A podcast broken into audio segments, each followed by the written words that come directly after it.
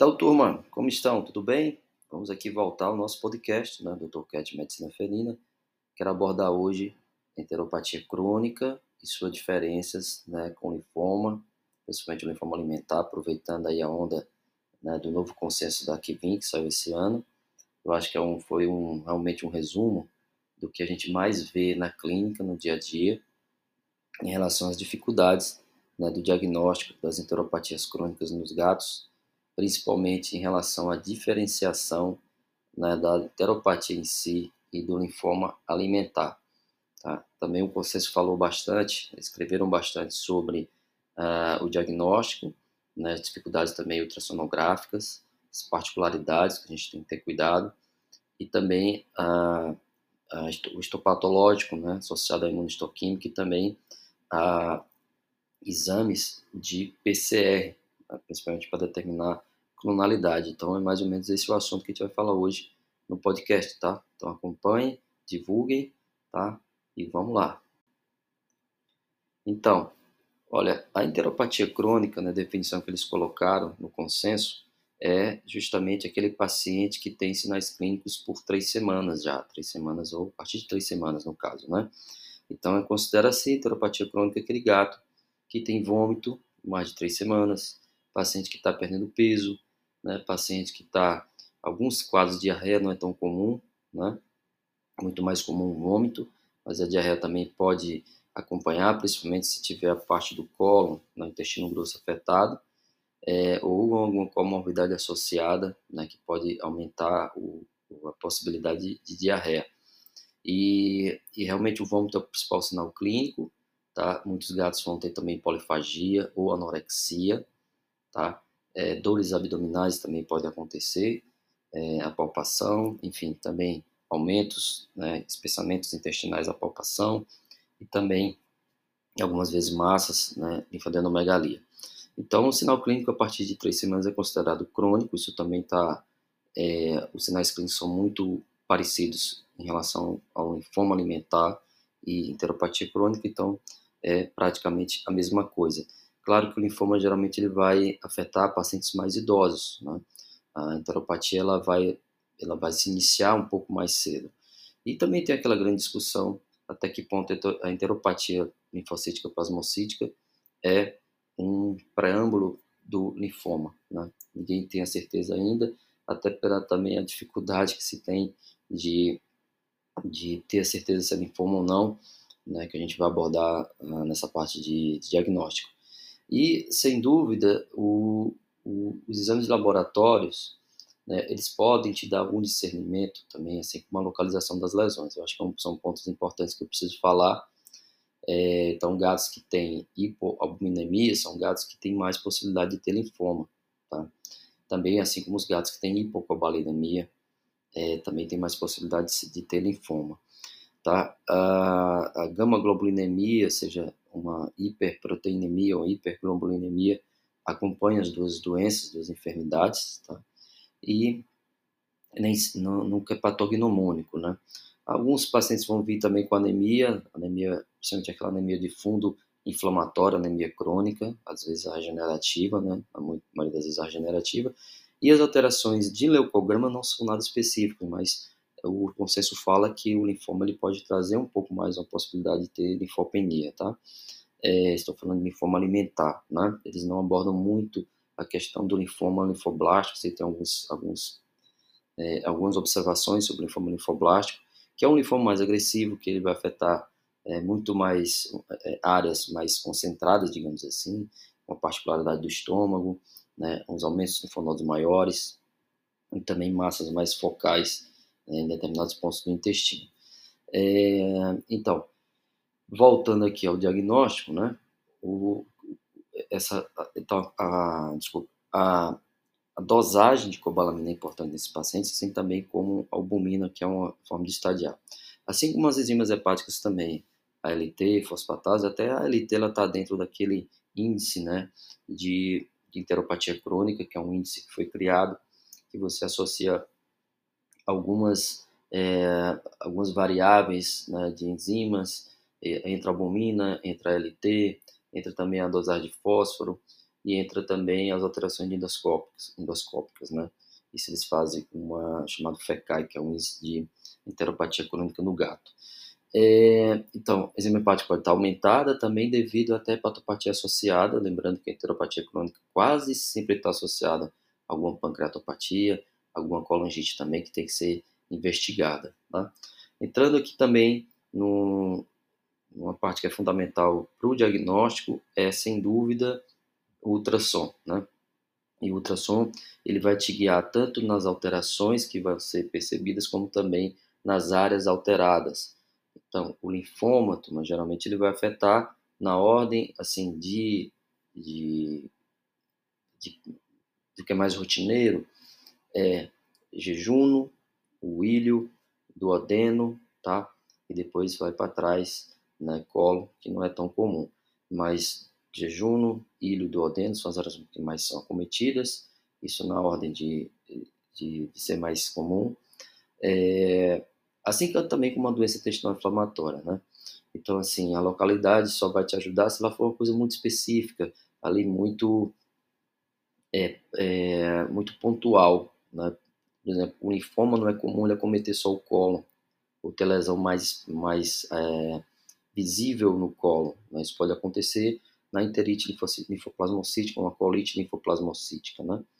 E o ultrassom, o que, que ele vai mostrar? Também não tem nada patognomônico, se a gente não consegue ter a certeza se é linfoma do intestino inflamatório ou se é enteropatia crônica, é só com ultrassom, tá? Mas, claro, quanto maior o espessamento, quanto maior o envolvimento da, da camada, de, camada muscular, mais você pode realmente é, pensar em linfoma, aí você vai associar a área, vai associar a idade, mas não tem nada patognomônico, né? Muitas doenças intestinais inflamatórias, é, linfocíticas, plasmocíticas eosinofílicas, principalmente, elas fazem espessamento também de camada muscular, certo? Então, perda de estratificação também são alterações importantes, espessamentos, né? É, aumento de linfonodos, esses linfonodos eles podem ter um pouco de efusão ali ao redor, então um líquido efusivo ali ao redor do linfonodo, que parece estar mais associado com malignidade também, com linfoma, né? E, mas também não é patognomônico, tá? Então é importante que o ultrassonografista ele te dê as aferições das camadas, as aferições dos espessamentos e a área espessada. Tem que ser uma coisa muito minuciosa. Por isso que a gente, quando a gente solicita ultrassom de um gato suspeito de enteropatia, a gente tem que pedir por, realmente para o ultrassonografista passar tudo isso detalhado. Então, você tem que colocar ali na sua solicitação. É muito importante isso, tá? Então, espessamentos a mais de 0,27 milímetros já considera um, é, uma alça alterada. Se é enteropatia crônica, se é linfoma, se é uma, uma enterite por intolerância alimentar, enfim. Mas vai estar ali né, que o diagnóstico tem que ser feito, né? É, e aí eles falaram, né, é, como, como realmente lidaram com enteropatia crônica e linfoma, eles pularam aquela parte né, da dieta hipoalergênica, daquela triade hipoalergênica, para a gente até descartar a intolerância alimentar, né, que isso é o que a gente faz no dia a dia, ter sintomatologia, ter alterações ultrassonográficas, então é ideal fazer uma, uma triagem é. Só que eles também comentaram que isso, quando a gente recebe um paciente idoso, um paciente já com algum tempo né, de alteração, provavelmente não seja intolerância alimentar. Mas, enfim, costuma-se a gente fazer realmente a triagem. Eles não abordaram essa parte e já realmente tocaram na, no assunto da, de hipostopatológico, né, para diferenciar as doenças. E aí é uma grande discussão que hoje ainda rola, que é qual a melhor maneira de se retirar um fragmento para biópsia, ou por endoscopia ou por é, acesso cirúrgico, né? Então, quem tem, é, que realmente tem um centro maior, quem vive em um centro maior, que tem uma endoscopia, é, tem mais opção de endoscopia, no que eu digo a respeito de ter um equipamento apropriado para gato, isso facilita muito, porque você pode alcançar ali o duodeno, você pode alcançar até o ilho, né, por colonoscopia, tá? É, mas qual é o problema, digamos assim, da endoscopia? Claro que a endoscopia é muito mais, é, menos invasiva, vai se retirar muitos mais fragmentos, né, mas de um mesmo local, isso tem que ficar claro, são múltiplos fragmentos, mas de um local ali mais reduzido, e tem a vantagem de o endoscopista estar tá olhando ali, pelo menos o endoscopista experiente, olhando as, a mucosa, né, que está mais alterada para se fazer a, a retirada. Então, não precisa fazer, hoje em dia, sabe que no, nos casos de linfoma enteropatia crônica, não precisa fazer uma biópsia, né, uma, em todas as camadas, entendeu? Porque a maior parte das alterações vão estar na lâmina própria e mucosa, na lâmina própria principalmente. É, endoscopia pode fazer isso. O problema da endoscopia é não chegar no ilho e não chegar no jejum. Isso é, não tem é, como a gente realmente fazer um histopatológico e descartar essas possibilidades se você não tiver amostra de jejum e. Então, essa é a maior dificuldade na endoscopia. Na cirurgia, é, qual a vantagem? É você realmente estar tá visualizando todo o campo ali, né, de tudo que é de alteração, não, claro, intraluminal, mas por fora, e você associado à ultrassom, você vai justamente nas áreas mais importantes para fazer esse procedimento de biópsia. Então, você vai fazer secções de órgãos né, extragastrointestinais, você vai fazer secções é, de linfonodos, se for necessário, pâncreas, enfim, vai escolher a área melhor de espessamento do írio, jejum, então é uma coisa muito mais ampla. O cuidado você tem que ter a forma de fazer a biópsia, então assim, algum tempo atrás eu fazia a biópsia em forma de cunha, o seccionar em forma de cunha não é o ideal, porque acaba ficando um pouco a mucosa, né, pela forma ali triangular da cunha, então é ideal que você faça realmente secções mais amplas, tá? É, seguindo é, realmente a direção ali da, da alça, você consegue tirar tiras de, de tecido e manda para o fazer histopatológico. Então também o número de biópsias, às vezes, o número de amostras pode ser limitado, diferentemente da endoscopia que você tira várias, é, geralmente você tira dois fragmentos de cada segmento intestinal, tá? E, claro, qual é a limitação da, do, da coleta por cirurgia? A própria cirurgia anestesia, nem todos os pacientes podem estar aptos a serem, a serem a, submetidos, e também a, questão da recuperação, claro que é muito mais um período mais de convalescência do que uma endoscopia, né? É, entretanto, pelo menos na minha opinião pessoal, é, até onde eu trabalho, com que eu trabalho, com que eu trabalho, né? É, realmente a celotomia exploratória eu acho muito mais vantajosa, mas claro, uma endoscopia sendo realmente bem feita, é, no que eu digo que tendo o instrumental para o equipamento para fazer engato, eu acho que pode substituir em alguns casos. Isso depende de cada caso, claro. Cada caso tem que ser avaliado, ver qual a melhor forma, se é endoscopia ou se é celotomia. Né? Importante que esse material ele vá para o histopatológico, seja avaliado por um patologista experiente, né? Existem diferenças, às vezes até grandes, é, em relação à avaliação histopatológica numa mesma amostra, é, e sempre lembrar que a maior parte das vezes, muitas vezes, a gente precisa fazer imunistoquímica para detectar se esse, esse infiltrado linfocítico plasmocítico é por doença intestinal inflamatória ou é por linfoma, tá? E eles falam, eles falam isso muito claro no consenso e também já estão associando né, a importância de você utilizar também testes de PCR, né? É, ou seja, o, o linfoma alimentar e doença intestinal inflamatória são tão semelhantes, tá? Porque acredita-se que até pode ser a mesma coisa, né? E o, o também ele fala bastante sobre a imunistoquímica né, e o PAR, que é o PARR, que é a reação em cadeia de, da polimerase baseada em rearranjo de anticorpos. Esse é o nomezinho do PAR, certo? Então, são técnicas consideradas complementares no diagnóstico diferencial tá, das enteropatias crônicas, mas são quase que é, obrigatórias tá, para a gente distinguir entre essas duas doenças, né, alteração neoplásica e alteração simplesmente inflamatória linfocítica. Então, assim, a gente sabe, a imunistoquímica é uma técnica que utiliza anticorpos, né, que são específicos para detectar e identificar a presença de antígenos nessas amostras de tecido. Então, no caso, né, o que a imunistoquímica vai mostrar?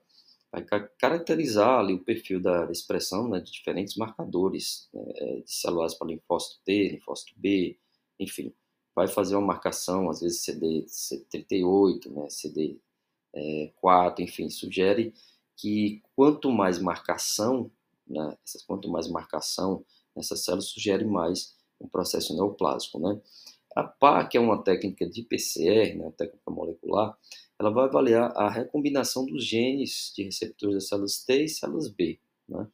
Então, assim, quando ocorre, né, durante o desenvolvimento das células linfóides, é, é, existem esses genes que são exclusivos, né? e aí você consegue identificar se essas células que estão infiltradas são clones de células T ou de células B malignas, tá?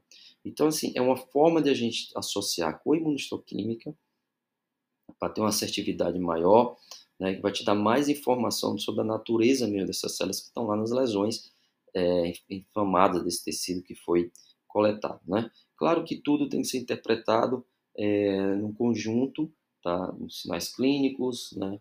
É, no, nos exames, no histopatológico, no histoquímico e pá.